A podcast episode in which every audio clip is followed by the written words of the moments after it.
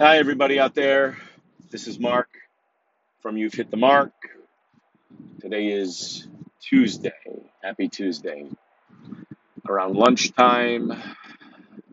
You know, I really don't even know. I don't even know what I need to talk about today. You know,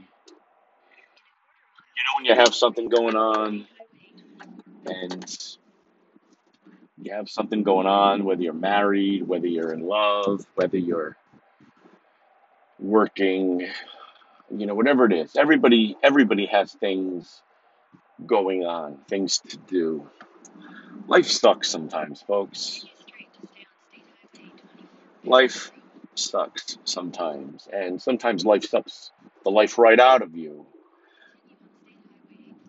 And it's it's like it, it like takes the wind out of your sails, you know, the gas out of your car, however you want to say it. Sometimes life is just hard to live, and you all know me. I'm in the funeral service industry. I also do some real estate. I also do some investing, and I also do some consulting. Now, you would think somebody in my predicament would have an amazing life, you know, married with kids by now. Hardly the case. Hardly married. No kids, fur babies. I have fur babies. I have a dog, Abigail. She's been with me for twelve amazing, loving years. I love her to death. I could not see life without her. I could not, I, I can't even fathom that, folks. The truth of the matter is, though, life comes to an end. The truth of the matter is, you were born into a family, and most people like and love their families, or both. Um, some people don't, but you're born into a family with love, hopefully, and and and, and nurturing, and you grow up, and you learn to love your family, because that's what you do. You love your family, and you make friends. So you have family now, you have friends now, and you love them, right? And you you, you live. You spend your life being with those people and surrounding yourself with those people.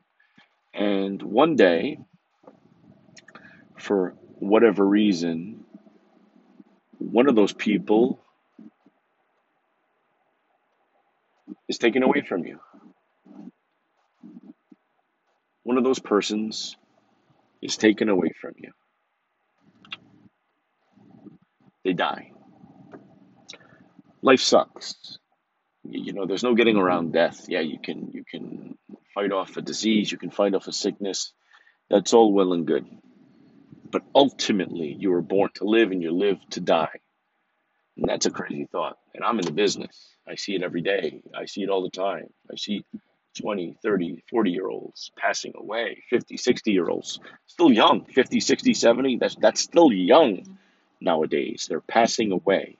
And that's why, what is the purpose of living and then making friendships and having relationships? What is the purpose of that, knowing they're just going to ultimately pass away, breaking your heart? I don't know. This is a tough call, especially on my end, because I see this all the time. You know, people together forty, fifty, sixty, seventy years. You know, imagine being with somebody for sixty years, seventy years, and then that person, and then that person passes away.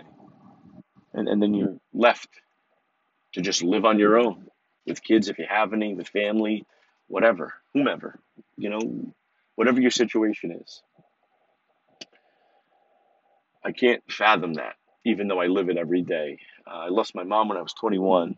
I might have mentioned that in one of these episodes. And I, I thought at thirty-nine years old, I would be in a different place. My one dream, my one goal, and it's still my dream today, is to be on stage, to be involved in theater, musical theater I love, to be involved in the making of a movie, to be in front of a camera. I love all that stuff. I love it. You know, I started from a very early age in church. I I started in church when I was a kid. I was a little drummer boy in the Christmas pageants. Then I was in choir.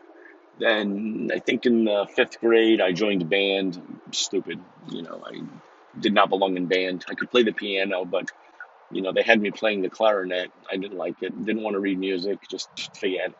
So then in high school, I joined the, uh, the chorus classes. And then I did theater.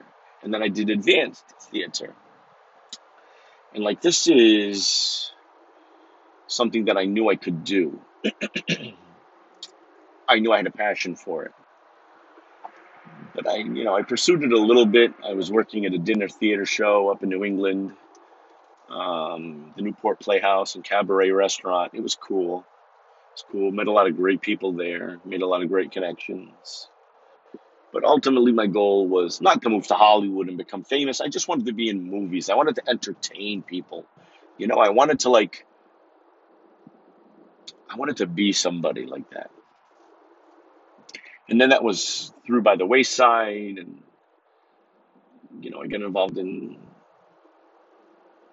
doing funerals and working with decedents and families, and I just, that's what I ended up doing.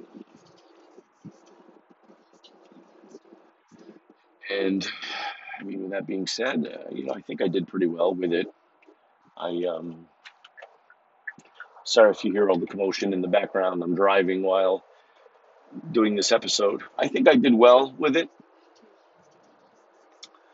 Um, but I know it's a calling, and yes, absolutely, I was called to do it. I'm able to do it. I think I'm able to do it well. But with that being said, I'm, I'm missing something, though. I'm lacking something in my life, okay? And that could be the love that I need. That could be the finding my other half. You know, just because you're married doesn't mean you're happily married. Just because you're married doesn't mean you found your soulmate. Just because you're married doesn't mean you have to have children with that person. Like, getting married is one thing, but being in love and being loyal and being wanting to be with that person is a totally different thing. They should be one and the same, sure. That's not the case in some of them. And God dang it, you know, I thought that everybody has skeletons in their closet. But I thought my skeletons, I was able to air them out, and I was able to fix some things, do some things over that I've done incorrectly. I, I just wanted to be the person that I'm supposed to be, you know, the caring person, the the loyal person. I think, but right now I think I'm getting, you reap what you sow kind of thing, so I'm getting punished, so to speak, in a way, and I, I saw a glimmer of hope with something else. Outside of my current situation, I saw a, a glimmer of hope. And I'm letting that slip through my fingers, all because of babies. Like, I'm thirty-nine, I'm still young, I, I, I want to have a child, you know? But I want to have a child with the right person. This person, you know, they can't have any more children, so they say. They can't. They have two kids already. I, I, I don't know what to, what to make of that, but I'm really, I'm really in a lull because I know what I think I deserve, but I mean, obviously the universe is giving me something else, but I know what I think I deserve. And I, I want to push to be happy, happier. I want to push to be more successful. I want to push for everything. And in the interim of all of this, I have a dim-witted friend who who thinks that shit doesn't stink and think he's better than Jesus Christ and he can walk on water. I, I, I And I, I don't understand how people can go from one extreme to the other in a matter of seconds. Like, the per- this guy wasn't working for the longest time. He's been looking for work. I've been helping him trying to find work. Um, and now all of a sudden he gets a little food delivery job and he's doing it full time, and he's making fun of my working three days a week. Well, that's my choice. I can work three days a week and live a comfortable lifestyle. That's nobody's business, not nor his, especially his. And I, I get like berated upon because I choose to do that. First of all, it's never it's never part-time that I'm working. I'm always I'm always in four, three, four days a week. Minimum of four. So five days is full-time, right? Well, you got forty hours? No. thirty-two, thirty-three hours? That's considered to me full-time. I, I can't I can't do this with nonsensical idiots, nonsensical morons. I can't do this in my life. I can't include them in my life goals. I can't include them in Mark's world. It's just not right. It doesn't make sense. They bring you down and they tie you up and they chew you up and then they spit you out. Guys, folks, that's not right. That's not right. Everybody deserves better. Everybody deserves to have a freaking friend who will back them up no matter what and not speak his or her mind because they think it's the right thing to do. I've got news for you, Jack.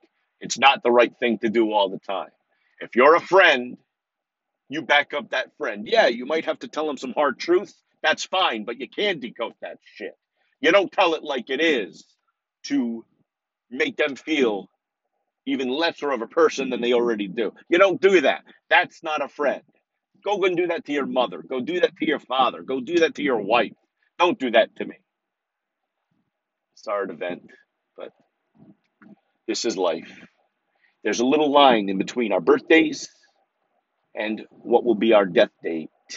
It's called the dash, and that dash is very important. Linda Ellis wrote a poem. It's called The Dash. Look it up, read it. It makes a lot of sense. Thanks for listening. God bless you all. I'll talk to you soon.